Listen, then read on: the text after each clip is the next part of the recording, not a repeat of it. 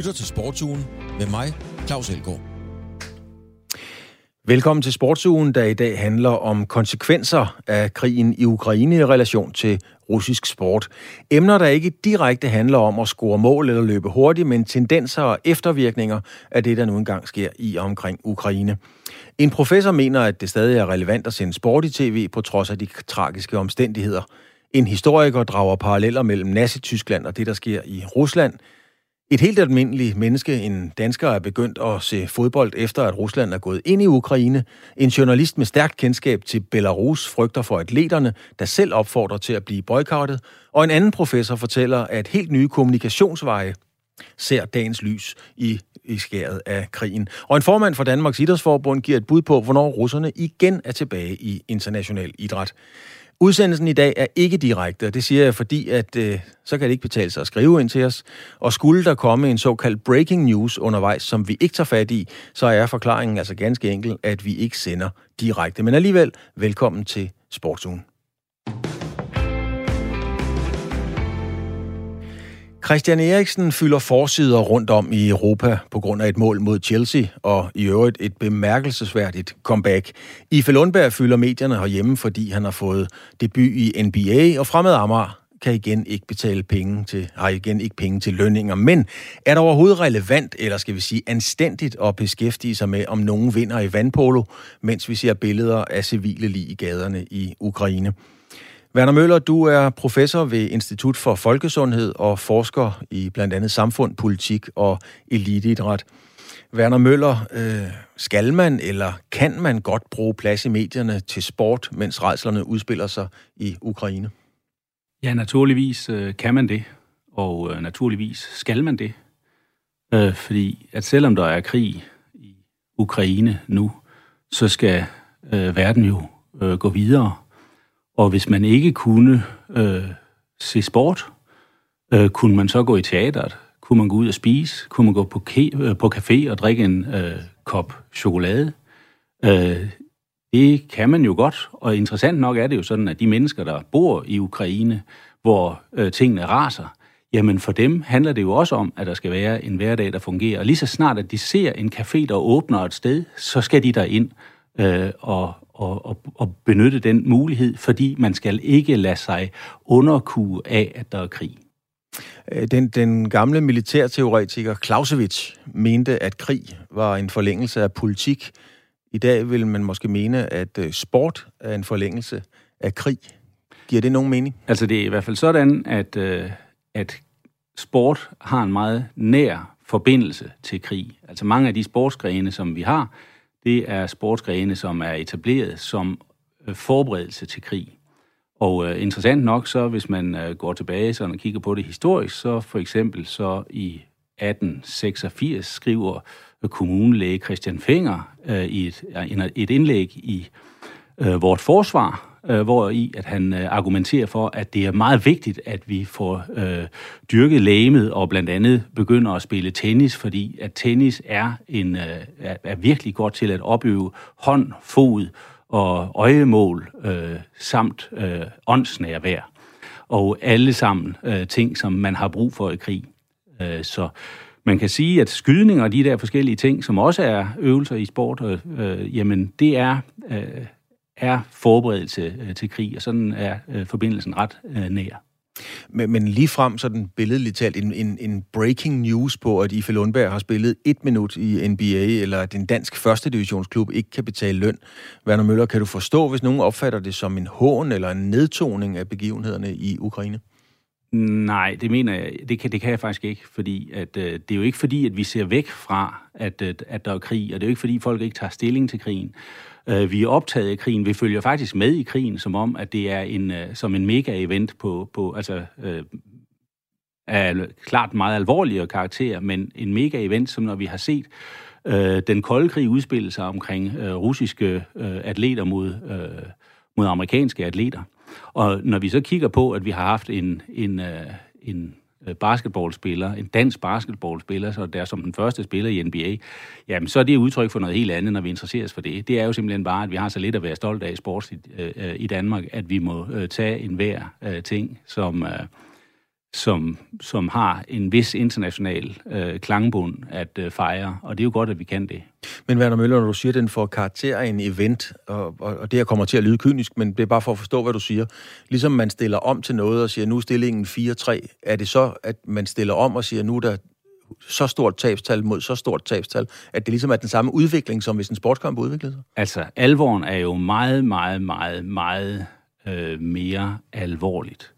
Øh, men det vi har set under den kolde krig for eksempel, det er jo, at vi har siddet og øh, engageret os med stor øh, lidenskab øh, i hvorledes, øh, jeg husker en, en, en match i 80, en finale mellem Rusland og USA i ishockey, og det var faktisk krig, øh, erstatning, der udspillede sig der på isen. Og når vi så sidder og kigger på det virkelig udspiller sig der, så kan man jo godt øh, ærge os over, at det er gået så vidt. Men øh, forbindelsen, den er stadigvæk klar, mener jeg. Jeg husker den ishockeykamp virkelig. Den blev spillet et sted, der hed Fieldhouse Arena, men det er en anden historie. Jeg var selv Werner Møller, sportsvært på TV2, da hele 9-11 udspillede sig. Jeg sad rent faktisk og fortalte om italiensk fodbold, mens verden ikke vidste, om 3. verdenskrig var måske allerede begyndt, eller i hvert fald på vej. Har vi som mennesker, Werner Møller, behov for at få sportsnyheder, som vi, skal vi sige, ikke skal tage aktivt stilling til i en tid som den her?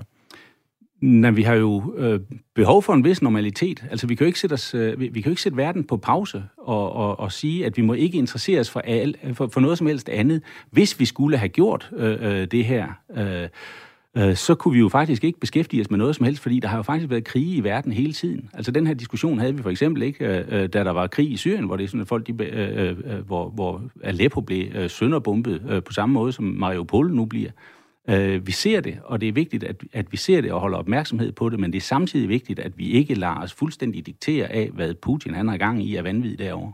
Mm-hmm.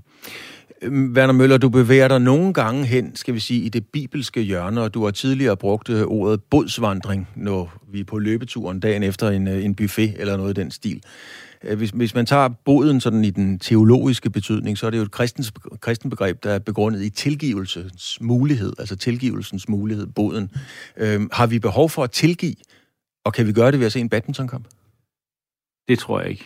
At vi, altså, jeg mener faktisk ikke, at, øh, at, at det at se en badmintonkamp har, har noget med tilgivelse at gøre i den her sammenhæng. Jeg mener jo, at det, der foregår i Ukraine, bare for at det skal være helt, helt klart, at øh, det mener jeg er fuldstændig uh, utilgiveligt. Uh, det rene vanvid. Altså, og jeg øh, mener, at øh, det er en vigtig kamp, vi alle sammen engagerer os i. Når det er sagt, så betyder det jo ikke andet end, at, at, øh, at, at vi har taget stilling, og så behøver vi ikke at skamme os over, at vi går i biografen, i teateret, eller sidder og kigger på nogle sportsnyheder. Mm-hmm. Altså Desmond Morris, du har været lidt inde på det. Øhm, en, en engelsk zoolog. Nogen kalder ham psykolog. Han var jo virkelig en solo, Der også beskæftiger sig med psykolog i hvert fald, har skrevet bogen The Soccer Tribe, og mener, som du har været lidt inde på, at sport, fodbold osv. kan være modificeret jagt eller kamp eller forberedelsen til det. Forserende afløb for det, der sker i Ukraine ved at se det her sport, eller er det faktisk slet ikke så kompliceret? Nej, det tror jeg øh, øh, slet ikke at, øh, at, at, at man får afløb for noget, der foregår i Ukraine ved at se det her. Men sagen er, at i fredstid, så de ting, som er øh, øh, temaer i krigen, som øh, de bliver, øh, og, og den vilje til kamp og konkurrence, fordi mennesker er et, øh, et konkurrencevæsen, og øh, tilværelsen er for alle øh, eksisterende organismer øh, et, øh, noget, der foregår på konkurrencevilkår. Og hvis det kan foregå civiliseret øh, i en sportsarena, øh, så er det jo, mm, altså det siger sig selv, mange gange øh, at foretrække frem for, at øh, når det udspiller sig i øh, blodig vold. Det skal du lige øh, uddybe for mig igen. Jamen, at øh, hvis vi har sport, og vi kan øh, konkurrere mod hinanden i en civiliseret form, i en sportskonkurrence, hvor vi kan se, at øh, Rusland og, og, og USA for eksempel kan være oppe imod hinanden og, og få deres øh, systemer præsenteret og få vist deres styrker, øh, få der, lavet deres styrkeprøve inden for sådan en civiliseret ramme, så mener jeg, det er langt at foretrække øh, af, selv, af selvindlysende grunde, skulle det være, øh, for, øh, at foretrække frem for den øh, øh, forfærdelige vold, som, øh, som vi øh, ser. Det barbari, der foregår i, øh, i Ukraine i øjeblikket. Men, men Werner Møller, når, når, du, når, når det her det udspiller sig, hvad, hvad tænker du så? Hvad for nogle tanker gør du der egentlig øh, i forhold til at sætte dig ned selv og se en håndboldkamp, som jo er din sport, fordi du selv har dyrket den, eller en cykelløb, som du har skrevet bøger om? Jamen, så siger jeg jo, at det er fantastisk heldigt, at vi er øh, et sted, hvor tingene ikke foregår øh, så voldsomt, at vi ikke kan sætte os ned og se en håndboldkamp eller øh, se et øh, cykelløb. Øh, det er et privilegium, som vi har. Samtidig vil jeg så sige, at, øh, at når vi ser noget udspille sig i Ukraine, som det gør, så må vi også være villige til, øh, med alt hvad vi har af øh, ressourcer, at gå ind og prøve at understøtte, hjælpe øh, den øh, part, der er be, blevet begået vold imod, så vidt som vi kan.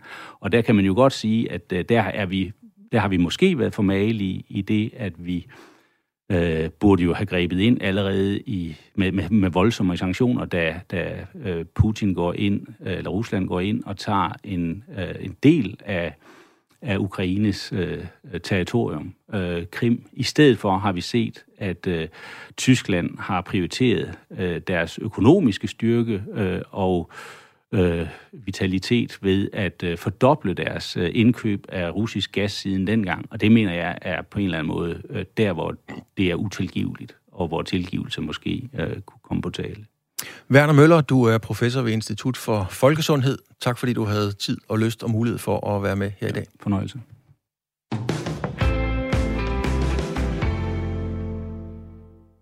Det kan være svært at få information, når der er krig, og det kan være endnu sværere at vide, hvilke informationer man skal vælge at tro på. Mange medier bliver censureret, og mange bliver direkte lukket ned. Sådan er det også i Rusland, men der er stor kreativitet, når budskaber skal ud og måske omgå censuren. Kirsten Fransen er professor i kommunikation på Aarhus Universitet, og jeg spurgte hende tidligere, hvilke eksempler der findes på, at nye kommunikationsveje bliver opfundet. Ja, der var en øh, tysk skiskytte, som faktisk øh, øh, efter OL i Beijing havde fået en masse russiske følgere. Og øh, han tilbød øh, lige i starten af krigen faktisk en øh, ukrainsk skiskytte at bruge hans profil til at prøve at få forklaret øh, eller få skrevet nogle ting, som øh, øh, man så formodede på, at det de russiske følgere vi får adgang til. Det var et forsøg på ligesom at, at stille hans platform til rådighed for, øh, en, for, for en ukrainsk kollega, som så havde mulighed for at øh, komme i kontakt med nogle russere øh, for at fortælle dem lidt om, hvad, hvad, hvad, hvad ukrainerne de, de så og oplevede i deres, øh, deres sammenhæng. Er der ellers noget i kommunikationen, der sådan med dit professionelle blik, som du kan se, den, den tone eller den tendens har ændret sig generelt? Ja, altså jeg har tænkt meget over, at jeg synes, at der generelt er en, øh, der har været på de sociale medier en del øh, diskussion øh, om forskellige russiske øh, stjerners øh, ageren. Øh, og der er ingen tvivl om, at det her, det er, altså, den her krig er også en informationskrig, og, og som noget øh, delvis historisk nyt, vil jeg sige, der kan man sige, nu er der sket det, at fordi vi har sociale medier, og mange, mange øh, elitesportsfolk og sportsstjerner, de bruger de sociale medier, og derfor ytrer sig om alt muligt, både deres sport og alle mulige andre ting i samfundet. Så er der faktisk som noget helt nyt også en forventning om, at de her internationale stjerner, de bruger den platform i den nuværende situation til at, at ytre sig enten for eller imod øh, det, der foregår i Ukraine. Og det kan man se ved, at der er øh, øh, blandt andet har der i en amerikansk sammenhæng været meget stor øh, øh, kritik på de sociale medier af en, en russisk ishockeystjerne, øh, som øh, tidligere har ytret øh, støtte til Putin, øh, og som har været øh, udsat for meget kritik, og andre russiske sportsstjerner øh, øh, øh er, blevet, er blevet kritiseret for, at de ikke siger noget. Mm. Underforstået sådan, at i den her vestlige sammenhæng, hvor vi kan kigge på de her sociale medier og forstå, hvad der foregår, at der har man jo en forventning om, at russiske sportsstjerner, der er i Vesten, at de har adgang til noget andet information om, hvad der, hvad der foregår, og derfor burde de bruge deres platform og deres kontakt ind i Rusland til at øh, fortælle noget om, hvad der, hvad der foregår vel at mærke fra et vestligt synspunkt. Altså nuancere, øh, bidrage til at nuancere russernes øh, opfattelse af det her. Mm. Øh, og det har jeg tænkt meget over, at det synes jeg faktisk er en ny trend, at man... Øh, at vi forventer, og det har noget at gøre med, at sports, øh, elite øh, sportsfolk er gennem de sidste 3-4-5 år blevet meget mere aktivistiske i deres måde at agere på. De blev ekstremt bevidste om, hvad, der er, hvad det er for en platform, de har øh, at tale fra i kraft af deres status som øh, store ikoner og idoler for en lang række almindelige mennesker.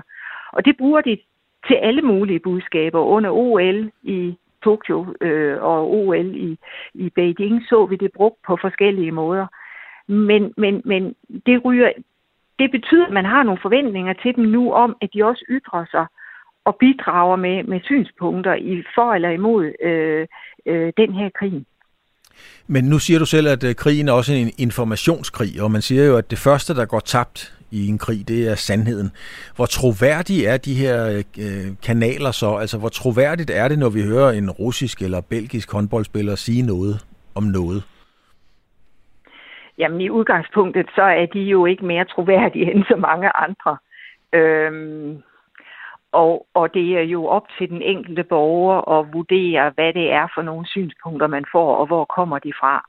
Og øhm, det er jo generelt et ansvar, vi, vi alle sammen har, hvor vi jo forventer, i, øh, og traditionelt har forventet i vores samfund, at øh, folk de godt kan håndtere mange forskellige former for information. Øhm, så vi har haft øh, også en tradition for, at vi øh, har haft ret øh, fri adgang til både at ytre os og også til at få adgang til information.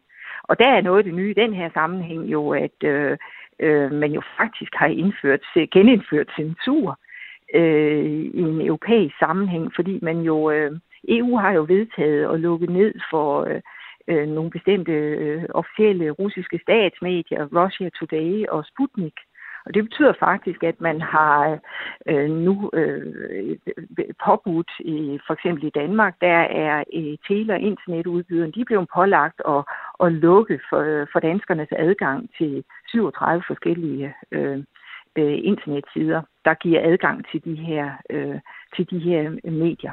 Kunne du forestille Om det er blevet gennemført, det ved jeg ikke helt. Nej, men, men kunne, øh, kunne du forestille dig, det er bare et tankeeksperiment, kunne du forestille dig, Kirsten Fransen, hvis, hvis det forslag om at lukke ned for det var kommet i Danmark, eller Norge, eller Belgien, var det så blevet gennemført? Nu kommer det fra EU, men tror du, man ville have overvejet bare at gøre det i et land som Danmark? Det tror jeg ikke. Det tror jeg simpelthen ikke. Øh, det er et ret radikalt stort øh, skridt, at man, man har taget her. Og jeg tror, at vi har en, vi har en Øhm, der, der, der er forskellige nationale forskelle på, på, på tilliden til borgerne. Øh, og ligesom borgerne har forskellige grader af tillid til staten, så går det også den anden vej. Og i de nordiske sammenhænge, der, der, er, der, der er der relativt stor tillid øh, begge veje. Øh, jeg tænker, at det her, øh, altså det, det er jo lidt en besynderlig øh, ting, at man reagerer øh, i forhold til et antidemokratisk stat ved at be, begynde at benytte nogle af de samme øh, midler, som, øh, som, som, som vi, vi ellers plejer at kritisere dem for at bruge, nemlig at forhindre deres egen befolkning i at få adgang til information og, og den rigtige information i, i forhold til vores synspunkt. Så jeg tror, at det har noget at gøre med, at man har haft et behov for at øh, have politisk konsensus øh, på EU-niveau, og så har man øh, valgt ikke at tage debatten øh, i EU i den her sammenhæng.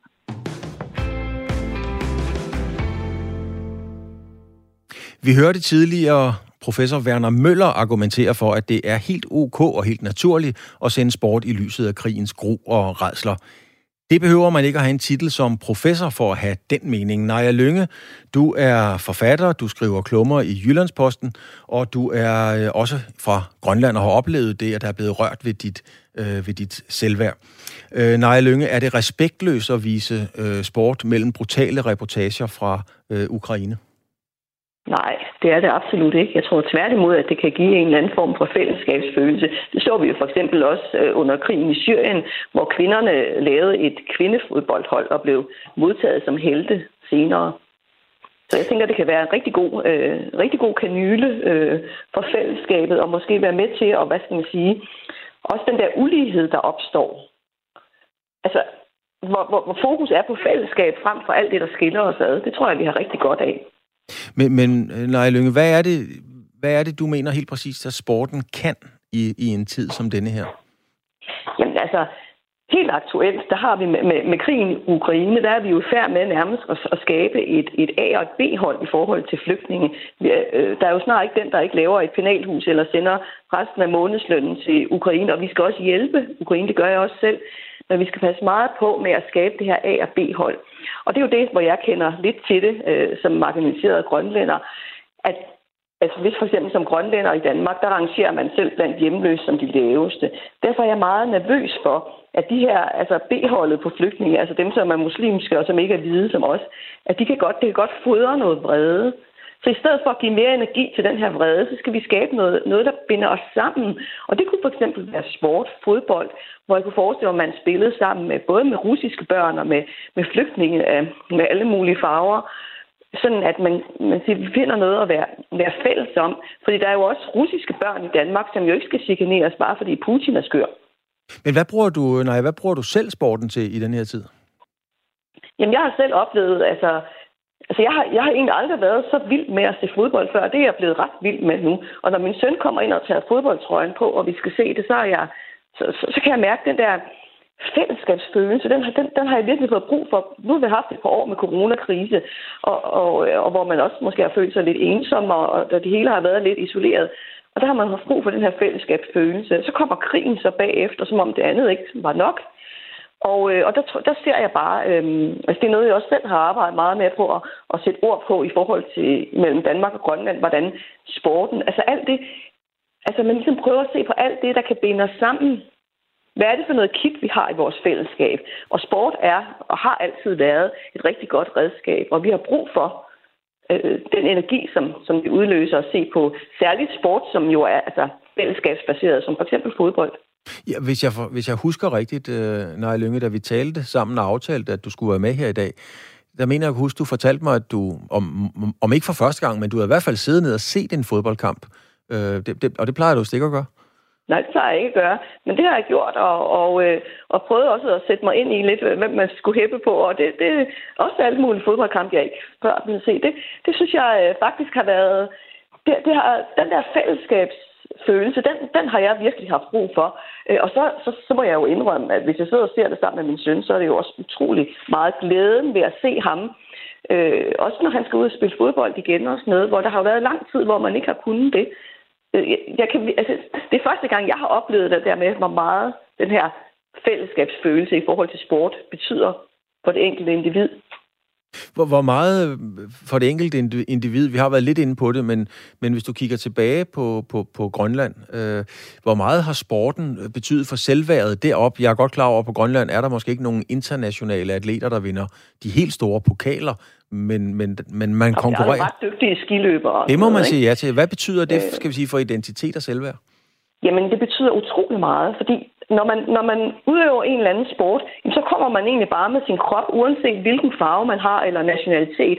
Og, og det er jo det, der gør det så, så enestående. Fordi det, man kan sige, vi har jo brug for i den her tid, hvor vi, hvor vi bliver altså skilt ad og, øh, og marginaliseret, og, og vi, vi især i færd med det her i Danmark, hvor vi som sagt laver det der A- og B-hold inden for flygtninge. Når man så dyrker den her sport, så er det et helle, og jeg tror, når der er krig i verden, så har vi brug for at finde nogle, altså et helle, nogle steder, hvor vi kan tanke op, så vi kan holde ud og komme tilbage altså til virkeligheden og rumme den her virkelighed. Og der tror jeg simpelthen, altså der, der ved jeg i hvert fald, at, at det, er, det har for mig selv været helle og dyrke sport, og, og det kender jeg for rigtig mange andre af mine landsmænd også. Men, men jeg spurgte øh, professor Werner Møller om det samme, øh, når, når jeg lynger. og jeg vil lige spørge dig her til, til, til sidst om det også. Øhm, kan du forstå, øh, Naja, hvis der sidder nogle folk øh, og ser nogle redselsfulde billeder, som, som vi jo som er så forfærdelige, som de kan være fra, fra Ukraine. Øhm, og så kommer der lige pludselig, og det kunne have været mig i gamle dage, en sportsvært, der fortæller, nej, hvor er det fantastisk, nu skal vi til ishockey eller et eller andet. At nogle mennesker føler sig krænket og, og tænker, kan det virkelig være relevant? Kan det virkelig, kan det virkelig være rigtigt, at, at det er vigtigt at vise sådan noget? Hvad, hvad tænker du om det? Jeg tænker, altså, udover at jeg skriver fiktion, så skriver jeg jo også livshistorier, blandt andet for døende mennesker. Og, og noget af det, der er vigtigt, det er jo, at, man, at man, man snakker om de ting, der gør ondt, og så skal man også have et godt grin bagefter. Det kunne være ved at, at fortælle om den yndlingssport, man har osv. Det hører med. Hvis, hvis du ligesom kun viser billederne af de der redselsfulde scener over fra, fra Ukraine nu, så kan, vi, altså, så kan vi ikke være i virkeligheden. Og hvis vi ikke kan holde ud at være i virkeligheden, så kan vi jo heller ikke hjælpe nogen, hverken, hverken andre eller os selv. Tak skal du have. Nej Lønge, forfatter og klummeskribent blandt andet på, øh, Jyllands, eller på Jyllandsposten, og så kommer du også fra Grønland, og det var derfor, vi var den vej rundt. Nej Lønge, tusind tak, fordi du har tid og mulighed for at være med. Det er meget, takker. I en artikel i Off the Pitch øh, fremgår det, at øh, blandt andet spillere fra det belarusiske fodboldlandshold for kvinder har rettet en henvendelse til CASH. CASH det er sportens højeste appelinstans for at blive udelukket fra international øh, fodbold. Andrej Kasenkov, du er journalist, skriver for Weekendavisen, og du skriver blandt andet om Rusland og, og, og regionen. Kasenkov, øh, den her artikel er ude. Øh, har du nogen idé om, hvem der reelt står bag den artikel? Jeg vil sige, at uh, altså, jeg ved ikke, hvem der står bag artiklen, altså hvem der har skrevet den. Men dem, der har ligesom presset på i forhold til, at uh, belarusiske atleter skulle, skulle fratages retten til, til at konkurrere i internationale øh, turneringer, det er jo en uh, sportsfond. Det, den hedder Belarus, Belarusian Sports Solidarity Foundation. Og det er nogle af de kendte atleter, atleter i Belarus, der er gået sammen uh, med nogle uh, folk, som tidligere har været som top embedsmænd inden for idræt i, i Belarus. Og de har lige siden uh, den her mislykkede revolution mod Belarus diktator Alexander Lukashenko for halvandet år siden, forsøgt at lægge maksimal pres for forskellige federationer, idrætsfederationer, sportsfederationer rundt omkring i verden i forhold til øh, netop at diskvalificere dem og, og fratage Belarus øh, rettighederne til forskellige store turneringer og den slags ting. Og, og det er igen øh, dem, øh, der, der står bag øh, her. Øh, jeg har øh, snakket med dem om det her. Det, jeg har fået at vide, er, at de har forsøgt at henvende sig sådan direkte til UEFA og FIFA i første omgang, men det har ikke ført til, til, til så meget, øh, så nu tager jeg den simpelthen videre til den internationale sportsdomstol, hvor de i første omgang gerne vil have domstolen til at forholde sig til, hvad skal man sige, uh, alt det problematiske forhold inden for belarusisk fodbold. Så noget med, at uh, spillere kan blive fyret, for eksempel hvis de ytrer sig politisk, og den slags ting. Hvilke konsekvenser kan det få for, for belarusiske atleter at tage det her skridt, altså at bede om en udelukkelse? Fordi situationen taget i betragtning lige nu, så vil det jo formentlig også blive opfattet som at vende ryggen til krigen, kan man sige. Ja, det er jo, det er jo at vende, vende ryggen til, til Lukashenko-styret i, i det mindste. Ikke? Men, men altså, hvad, hvad for nogle konsekvenser kan de få uh, for dem? Uh, det er den, der allerede er uh, i udlandet. Der bliver det bare endnu nemmere for Lukashenko at pege på dem og sige, hør nu her, det er jo nogle forrædere, det er nogen, der ikke vil uh, øh, Belarus noget som helst godt. Og, og det er den, uh, der er stadig af Belarus, hvis der er nogen af dem, der tør stå frem. Uh, jamen altså, der er ikke noget godt, øh, der venter dem. Det kan både blive fyret fra deres klubber, og det kan i værst fald også øh, havne i belarusiske fængsler. Vi har set eksempler på atleter, som har været i fængsler i Belarus før. Når atleter øh, tør tage det her skridt nu, kunne man så forestille sig, at man tænker, okay, det hele verdens øjne vil hvile på os, de vil lægge mærke til, hvad bliver reaktionerne og, og konsekvenserne øh, af det her tiltag, og så satse på, at så tør Lukashenko måske ikke gøre noget. Er han en mand, der vil være påvirkelig af, at hele verden kiggede på, hvad gør han nu? Uh, nej, desværre ikke. Det, det har de her atleter jo håbet på dengang for halvandet år siden, dengang der var en stor revolution mod øh, Lukashenko, som jeg dækkede øh, i Minsk. Og det var som om, at øh, hele befolkningen vendte Lukashenko ryggen på det tidspunkt. Og det var alt fra læger til arbejdere til atleter, som var meget vigtige, fordi Lukashenko altid har brugt den sådan aktivt til at legitimere sin magt ved at vise sig sammen med den. Vi husker måske, hvordan uh, selv vores danske Karoline Wozniacki uh, var et slags offer for det på et tidspunkt, hvor hun spillede en opvisningskamp i Belarus, og så endte det sgu med, at hun spillede mod Lukashenko og skulle give ham knus og sådan nogle ting. Så det var meget vigtigt, at atleterne tog afstand fra Lukashenko. Og han var faktisk ret forsigtig med sådan at gå efter den, fordi nogle af dem var jo ret uh, populære uh, folk i uh, den belarusiske befolkning og i verden. Men det er jo endt med, at han har nedkæmpet uh, den her revolution, som der var imod ham, og øh, sådan hans stærkeste modstander er blevet nødt til at forlade Belarus. Og dem, der ikke har gjort det, de sidder i fængsel nu. Og så skal vi også tænke på, lige nu kan øh, sportsatleter fra Belarus næppe for verdens øh, opmærksomhed, fordi al opmærksomheden er jo på krigen i nabolandet Ukraine, hvor øh, det, er, det er jo to nabolande til Lukashenko, der er i krig mod hinanden, hvor Rusland er i krig mod Ukraine med hjælp fra Belarus i øvrigt. Men hvad betyder det for Belarus, at, øh, at atleterne, øh, skal man sige, meget af nationens stolthed, øh, kommer med sådan et udspil? Er, er det en torn i øjet eller i hjertet på Lukashenko, eller, eller hvordan opfatter han det? Jo, det er det jo til dels, så Lukashenko, altså, de har jo haft succes med at, at slå til mod Lukashenko. Vi har set for eksempel, hvordan verdensmesterskabet, det ishockey, som skulle have været afholdt i Minsk, og Lukashenko, han er jo utrolig glad for ishockey, han spiller selv ishockey. Uh, det blev taget fra ham uh, sidste år, netop efter klager fra den her øh, atleternes solidaritetsfond, som Øh, efter at den internationale ishockeyfederation nægtede jo at flytte uh, turneringen fra Belarus, der henvendte de sig øh, direkte til de forskellige sponsorer, som så begyndte at falde fra. Og så var Ishockeyfederationen jo til sidst nødt til at sige, okay, vi flytter den her turnering fra Belarus. Og det, er jo, det var jo et problem for Lukashenko, fordi vi skal kunne afholde et verdensmesterskab i Belarus, så, kan, så kunne han jo bare sige, sådan som han tidligere har gjort, jamen, altså der er jo ikke nogen problemer. Det kan godt være, at der er nogle vestlige politikere, der har noget imod mig, Lukashenko, men de her kæmpe store stjerner fra fra Vesten, det kommer der gerne til Minsk og, spiller ishockey her, hvor jeg styrer det hele. Og det var et problem for ham, at uh, turneringen blev aflyst. Men uh, altså, det kan jo gøre nogle skade mod, mod styret, kan man sige. Men, men der er ikke noget lige nu, der tyder på, at det er noget, der vil, vil ændret så meget, at Lukashenko for eksempel vil miste magten, for han sidder jo stadigvæk ret tungt på efterretningstjeneste, forsvaret, øh, politiet og så videre. Så han har øh, magt, magten i Belarus, måske også de næste mange år. Andrej Kasankov, du skriver for Weekendavisen masser om Rusland, har det som speciale og kender masser til regionen, som vi hørte her. Tak fordi du gav os et indblik i, hvordan øh, Lukashenko og øh, muligvis tænker, og hvordan øh, reaktionerne vil blive på det her meget, øh, skal vi sige, opsigtsvækkende tiltag, og selv bede om at blive bortvist smidt ud af internationale fodboldturneringer. Tak skal du have, Kasankov, fordi du var med. Selv tak. Nu skal vi fokusere på de russiske atleter rundt omkring i verden. De er blevet straffet i et bredt omfang, men hvad har de største stjerner fra Rusland egentlig selv sagt? Og hvor placerer det dem for fremtiden? Det har Niklas Stein, min kollega, undersøgt, og det er ham, der her klipper og fortæller. Store dele af sportsverdenen svarede hurtigt, da Rusland angreb Ukraine tilbage i februar.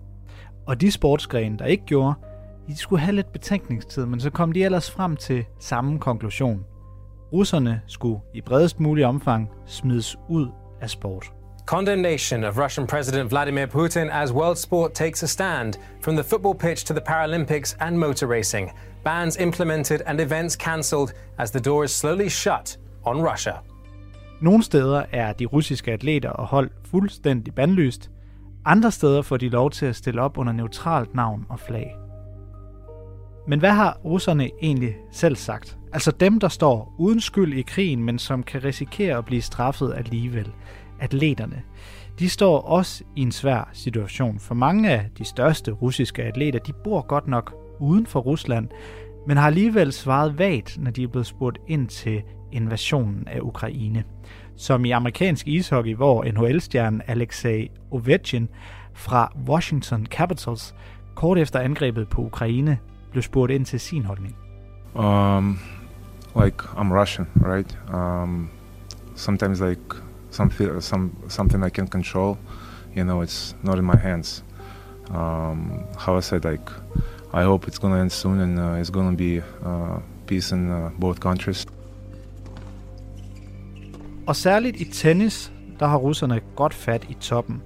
Og her der har den internationale tennispresse ventet spænding på, hvad en stjerne som Daniel Medvedev, Anastasia Pavlochenkova eller Andrei Rublev må ville sige om krigen i Ukraine. Og det vagt derfor opsigt, da sidstnævnte, altså Andrei Rublev, kort efter invasionen skrev No, no war, war, please på en kameralinse efter en kamp. In these moments you realize that my match is not important. So it's not about my match, how it affect me, because what's happening is much more terrible. Særligt ham, der hedder Daniel Medvedev, der i år i en kort overgang faktisk lå på førstepladsen på tennisverdensranglisten for mænd, han er blevet spurgt ind til krigen flere gange. Og han har faktisk erkendt, at det er svært at tale åbent om, selvom han faktisk ikke bor i Rusland, men i Monte Carlo. It's always, you know, tough to talk uh, on this subject for me because uh, I just, uh, you know, I want to play tennis. We play in different countries. I want to promote my sport. Um, I want to promote what I'm doing uh, in my country for sure, also. And um, right now, the situation is that that's the only way how I can play. Vi har her på Radio 4 været i kontakt med agenten for den bedste kvindelige tennisspiller fra Rusland. Det er hende, der hedder Anastasia Pavlochenkova. Hun vil ikke stille op til interview, men hun var faktisk en af de første prominente russiske atleter til at kommentere på krigen, og det gjorde hun på de sociale medier. Took a bold and brave stance, publicly calling for the war to stop. In a Twitter post, she wrote, I am not afraid to clearly state my position. I am against war violence. Og så er der så en, der i den grad ikke er bange for at tage bladet fra munden. Og han har gjort det længe før hele den vestlige verden gik og ventede på, om Putin må ville gøre alvor af sine tanker om at invadere Ukraine. You know, unfortunately, you turned out to be right. Det er Guy Kasparov, en af verdens bedste skakspillere nogensinde, og i den grad en af Putins skarpeste kritikere. A vocal critic is Gary Kasparov, a Russian chess grandmaster who ranked world number one repeatedly for 20 years until turning his attention to politics and once attempting to run for president in Russia. Kasparovs kritik af landsmanden Putin har mange år på banen, og den er i den grad blevet vagt til live igen siden den 24. februar, hvor Rusland angreb Ukraine. Uh, I think it's important to recognize that uh, Vladimir Putin uh, has been preparing this war uh, for many years. Spørgsmålet er så nu, hvor længe de russiske atleter skal bøde for deres præsidentskrig. Om vi har set toppen af isbjerget. For førnævnte Daniel Medvedev, der er altså en af verdens bedste tennisspillere lige nu, han må fortsat stille op til tennisturneringer, men han har selv sagt, at han går og bekymrer sig om, om det må stopper på et tidspunkt. Lige nu der diskuterer det fra politisk hold i England, om russiske atleter de skal have lov til at stille op i engelske sportsbegivenheder, hvis de pågældende russiske atleter ikke tager klart afstand fra Putin. Og i netop England, der afholdes verdens største tennisturnering. Så lige nu svæver spørgsmålet i vinden. Får Ruslands bedste tennisspiller lov til at stille op i Wimbledon? Og der var i det her indslag fra Niklas Stein, der var brugt øh, lydklip fra CTV News, The Guardian, YouTube-kanalen Tennis Now, PBS og også fra Deutsche Welle.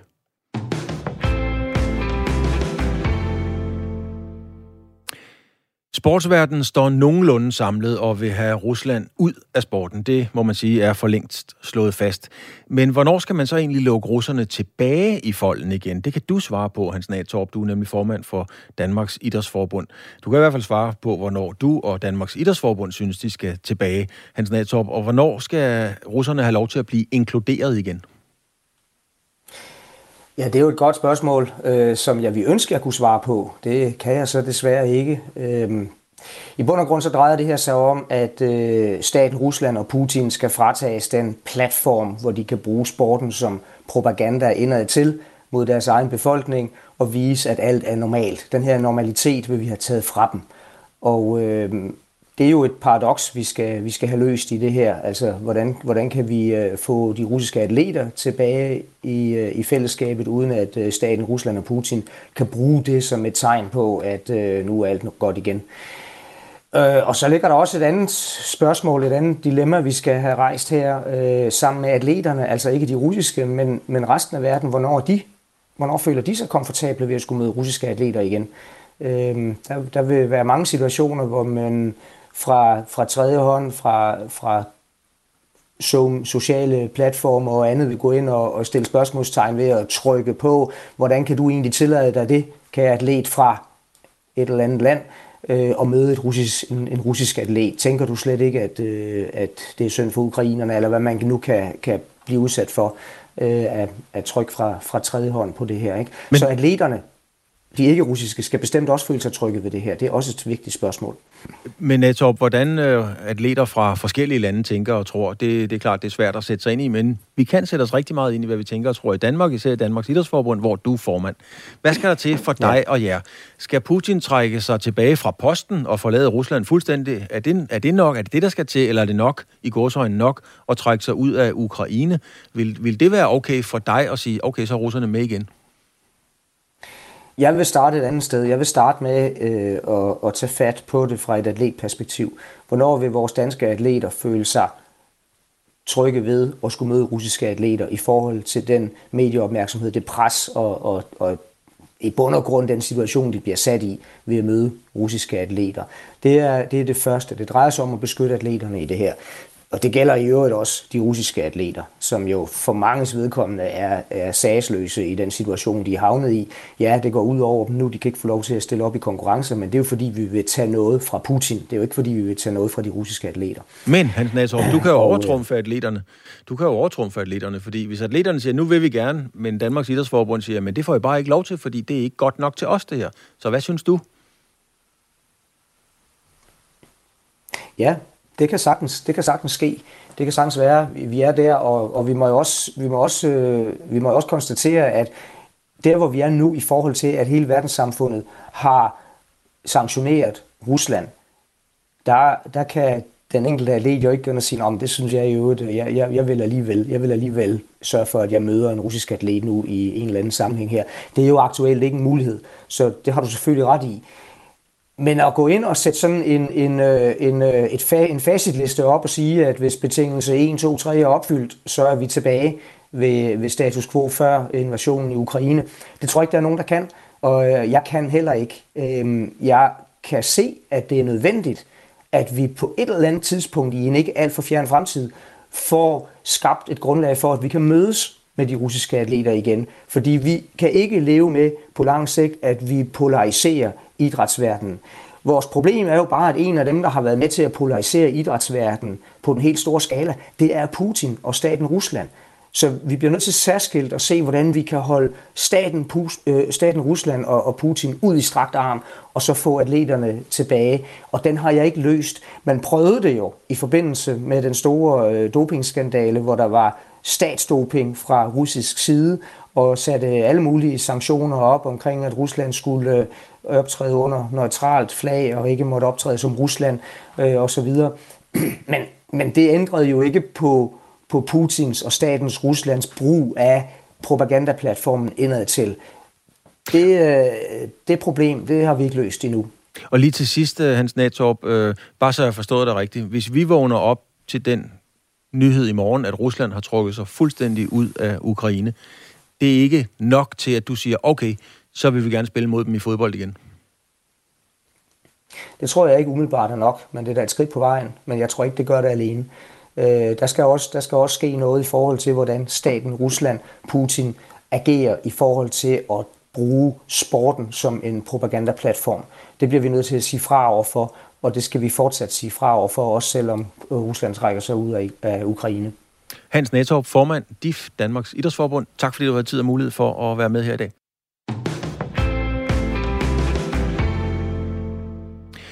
Historien gentager sig selv, sådan sagde Ulysses. Historien gentager sig selv. Det er en af de ting, der er galt med historien, sådan sagde Clarence Darrow. Man siger, at historien gentager sig selv. Det vil jeg sandelig ikke håbe, sådan sagde vores egen Storm P. Er det, der sker i Rusland lige nu, set og sket før? Er der paralleller til tidligere kapitler i historiebøgerne, også i relation til, hvordan sporten spiller en rolle? Andreas Juhl Ingvartsen, du er idrætshistoriker og podcastredaktør på idrætshistorie.dk. Øhm, Andreas, øhm, er der nedslag i historien, der minder om den situation, du ser lige nu? Øh, ja, det synes jeg desværre, der er, og vi skal tilbage til øh, en meget, meget øh, grim øh, tid, nemlig øh, hvis man går tilbage til øh, tiden før 2. verdenskrig, så så vi jo faktisk noget lignende, som det Tyskland gjorde, og Hitler gjorde på daværende tidspunkt, som det Putin han har brugt de sidste øh, 10-15 år på at gøre i, i Rusland. Så, øh, og jeg kan godt øh, forklare det øh, yderligere, for det var jo sådan, at, at Tyskland var jo de store øh, tabere, en, en af de store tabere efter 1. verdenskrig. Og så øh, gik der nogle år og et par årtier, og så var sporten jo øh, blandt dem, der var med til at lukke Tyskland ind i verdenssamfundet først igen. Og det gjorde man jo ved at både tildele dem vinter-OL og øh, sommer-OL i 1936, som blev det her kæmpe store propagandashow, hvor man øh, lavede et skønmaleri af et nazistisk samfund og øh, fik, fik øh, løftet OL til uhørt store, øh, til noget uhørt stort, som vi faktisk slet ikke havde set før. Øh, og øh, Hitler fik masser af øh, tv-tid, øh, selvom tv ikke var en stor ting dengang, men der blev lavet fantastiske produktioner, øh, som var med til at tryllebinde en hel verden, herunder også, øh, også Danmark. Og så gik der jo ikke særlig mange år efter, øh, efter det, øh, nærmere bestemt sådan en, en tre år, og så så vi jo øh, Tyskland gå ind i øh, Polen på det tidspunkt og starte 2. verdenskrig. Og jeg synes, jeg synes, der er mange paralleller til det, Hitler gjorde på, den, øh, på det tidspunkt, som det vi har set Putin få lov til at gøre gennem sporten øh, den her gang. Fordi øh, Sovjetunionen blev jo også smidt ud af det pæne selskab efter murens fald. Og så gik der igen de her par årtier, og så fik Putin lov til tilbage i 2007 at holde en tale øh, i Guatemala, hvor man skulle tildele vinter-OL i 2014, og det gjorde han så flot på både fransk og engelsk, hvilket vi sjældent hører at det lykkedes Rusland, og det lykkedes Putin, selvom man faktisk ikke var præsident på det tidspunkt, at få tildelt OL. Og det fik de i 2014, og det var Putins leje. Det var øh, ham, der fyldte det hele i optakten. Det var ham, der fyldte en hel masse under lejene, da russerne hæv medaljer hjem. Og øh, han fyldte også en masse ved de store ceremonier. Faktisk øh, meget, meget mere, end vi nogensinde har set en statsleder gøre. Øh, og det, der også var interessant, det var, at han fik lov til at fylde endnu mere nationalt, end han gjorde internationalt. For der er ikke nogen tvivl om, at det internationale øh, publikum kan godt få for meget Putin. Og det er Rusland meget bevidst omkring, så man øh, viste faktisk Putin mere end tre gange så meget nationalt som internationalt ved åbningsceremonien i 2014. Man viste det russiske flag fire-fem gange så mange gange, og man viste det russiske publikum med hånden på hjertet mange, mange flere gange, end man gjorde internationalt. Og øh, der, hvor, hvor tingene virkelig begynder at kæde sammen, det er jo, at det var jo natten efter afslutningsceremonien ved de olympiske lege i netop Rusland, at Putin gik ind og annekterede Krimhaløen. Så der var jo en direkte sammenhæng mellem det sportslige og så den her forbryderiske nation, som Rusland viste sig at være, da de gik ind og annekterede Ukraine allerede dengang. Men, Men vi gjorde ikke noget ved det. Ja, undskyld. Claus, nej, men, øh, det, nej, men ved du, det er jo en fornøjelse at høre øh, en mand med sin métier fortælle om det her. Øh, men, men man kan sige, Andreas, hvis tesen om, at historien skal gentage sig selv, så skal det, Putin og Rusland har gjort her, jo også gentage sig selv. Øh, hvor, ja. hvor ser du i historiebøgerne, det kunne komme til at ske? Jamen altså, det, det jeg frygter øh, lige nu, det er, at, øh, at sådan en stor nation som Kina øh, får øh, endnu mere, skulle jeg sagt. Altså, der er ikke nogen tvivl om, at igen, sporten har været med til at give øh, Kina en masse muligheder. De havde vinter-OL i 2008, de har lige haft, øh, eller de havde sommer-OL i 2008, de har lige haft vinter-OL i 2022, samtidig med, vi kigger lidt på sidelinjen og ser, der er en masse ting i det kinesiske samfund, vi ikke er enige i, og vi øh, synes er frygteligt. Øh, der er noget med menneskerettigheder og det ene og det andet. Men alligevel får de lov til at bruge sporten som et propagandamiddel. Samtidig med, de ligesom Rusland, de ligesom Tyskland tilbage i 30'erne, faktisk er i gang med at investere massive summer militært. De er, øh, øh, har helt klart nogle geopolitiske interesser, som øh, rækker ud over deres øh, nuværende land. Så, øh, så øh, det, jeg virkelig frygter lige nu, det er jo, at vi hverken lært af øh, 2. verdenskrig eller øh, Tyskland før 2. verdenskrig, vi faktisk ikke har lært af alt det, som øh, Rusland har haft gang i, før at vi ser øh, historien gentage sig igen, og ser, at Kina faktisk også er i gang med at gøre nogle frygtelige ting øh, geopolitisk, som sporten har været med til at frempromovere på en eller anden måde. Kan du se øh, allerede nu i idrætshistorien, øh, eller kan du se i idrætshistorien, hvis du kigger fremad, om Rusland nogensinde bliver en del af den igen, eller har de skrevet deres sidste kapitel? Jamen, jeg er jo glad for at høre, at man øh, også fra Dansk Idrætsforbund side ikke bare er klar til at lukke dem ind i det gode selskab lige med det samme. Men altså, vi har set, at øh, store øh, krigsnationer, de bliver inviteret tilbage i det gode selskab. Der går noget tid, men øh, sporten har historisk set vist sig at være nogle af dem, der øh, er med til at invitere dem ind først. Øh, det så vi også med de tabende krigsnationer efter 2. verdenskrig. Øh, vi så det jo med Sovjetunionen, som kom tilbage på den helt store klinge øh, under Putin. Øh, og må ikke også, vi ser Rusland komme igen. Der går heldigvis, jeg tror, der går heldigvis nogle år, og der går nok også nogle årtier. Men der er ikke nogen tvivl om, at øh, man har set, hvordan sporten kan bruges fra russisk side, så det vil man helt sikkert prøve at gøre en gang til. Altså man siger jo sådan populært, at tiden lærer alle sår. Andreas, kan du se, øh, kan du se at idrætshistorien nogensinde bliver sig selv igen? Altså når der er gået lang tid nok, så er det business as usual, og så er der ikke ret mange, der egentlig kan huske det, medmindre man lige har et radioprogram og taler med sådan en som dig. Ja, men det er jo det, jeg frygter. Men altså, jeg håber også, og det, det det, jeg synes, der var positivt. Altså, vi så en sportsverden reagere meget prompte, og vi så den reagere meget fælles i udelukkelsen af Rusland.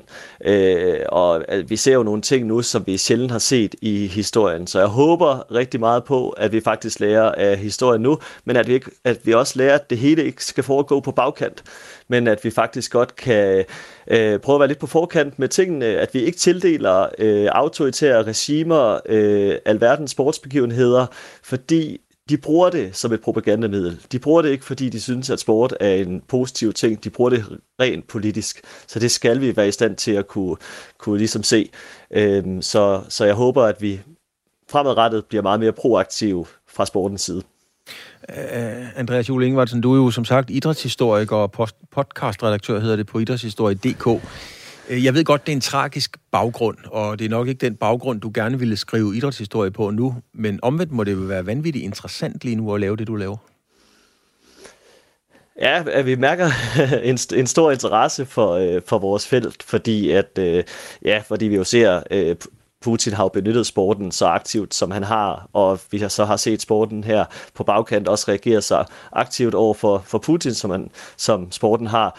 Øh, og øh, det, der var spændende fra vores perspektiv, og også er lidt skræmmende, det er jo, det er jo noget, idrætshistorien og øh, øh, min gode kollega Hans Bunde, han har altså øh, snakket om det her i mange år efterhånden, øh, at nu, nu må vi, altså der skete det her, øh, som jeg også lige har skitseret allerede for, øh, for mange, mange år siden, efter øh, 2. verdenskrig og før 2. verdenskrig. Hvornår er det, vi begynder at, at lære historien? Og det har vi altså endnu en gang vist, øh, vist at vi ikke har gjort endnu, men, øh, men må ikke den her massive interesse for det her felt ender ud i noget positivt. Det håber jeg i hvert fald. Når det er sport, så må der gerne være lidt øh, konkurrence på, øh, på, højkant, på højkant, Andreas. Øh, der har lige været en, en, en, en frygtelig covid-periode, og nu er der så en, en krigsperiode. Hvilke sportskapitel kommer til at få flest sider? Historien om covid eller historien om Ukraine? Ja, det tror jeg, øh, historien om Ukraine kommer til at få. Øh, fordi øh, øh, fordi sporten har spillet så vigtig rolle for, for Putin, så har vi også øh, gennem sporten virkelig ramt ham hårdt på alle de restriktioner, der har været her.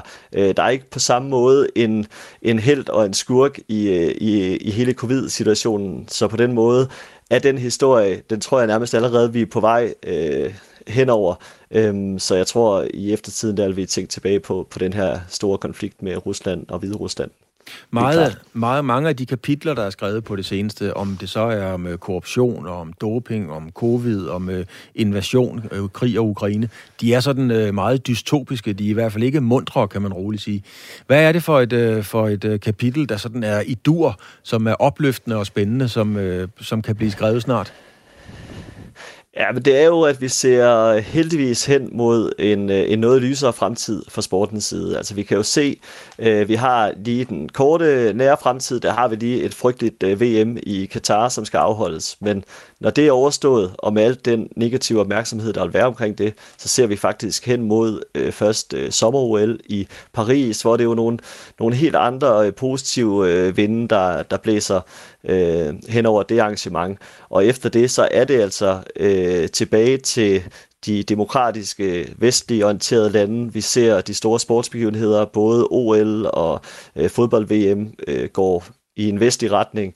Øhm, der er ikke nogen tvivl om, at FIFA, UEFA, eller hvad hedder det, IOC, de har jo også godt set, at det har skabt noget, en masse negativt for dem, at de har tildelt øh, tvivlsomme regimer, øh, de store og allerstørste sportsbegivenheder. Så vi kan allerede se, at der er en læring i det. Så vi er på vej mod en, et lysere og 10, det er der slet ikke nogen tvivl om. Men på bagkanten af det, så er der slet ikke tvivl om, at vi ser igen de store østnationer, og det er Rusland, og det bliver Kina, virkelig gå efter at øh, komme ind på sports-eventmarkedet endnu en gang. Andreas Jule Ingvartsen, idrætshistoriker og podcastredaktør på idrætshistorie.dk. Tusind tak, fordi du har tid til at være med. Selv tak. Det var en øh, specialudgave, kan vi sige, af sportszonen i, i denne her omgang, og jeg skal lige understrege igen, at det, vi har jo ikke været på live, det er simpelthen øh, bondet, så hvis der er nogen, der har skrevet sms'er ind til os, og vi ikke har reageret på dem, så er naturlig, den naturlige forklaring, at lige nu er vi her faktisk slet ikke.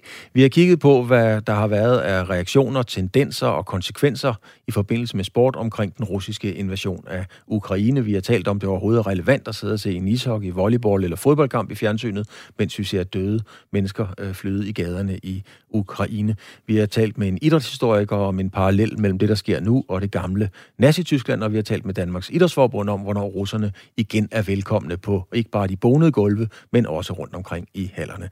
Tak for den gang, og fortsat god påske.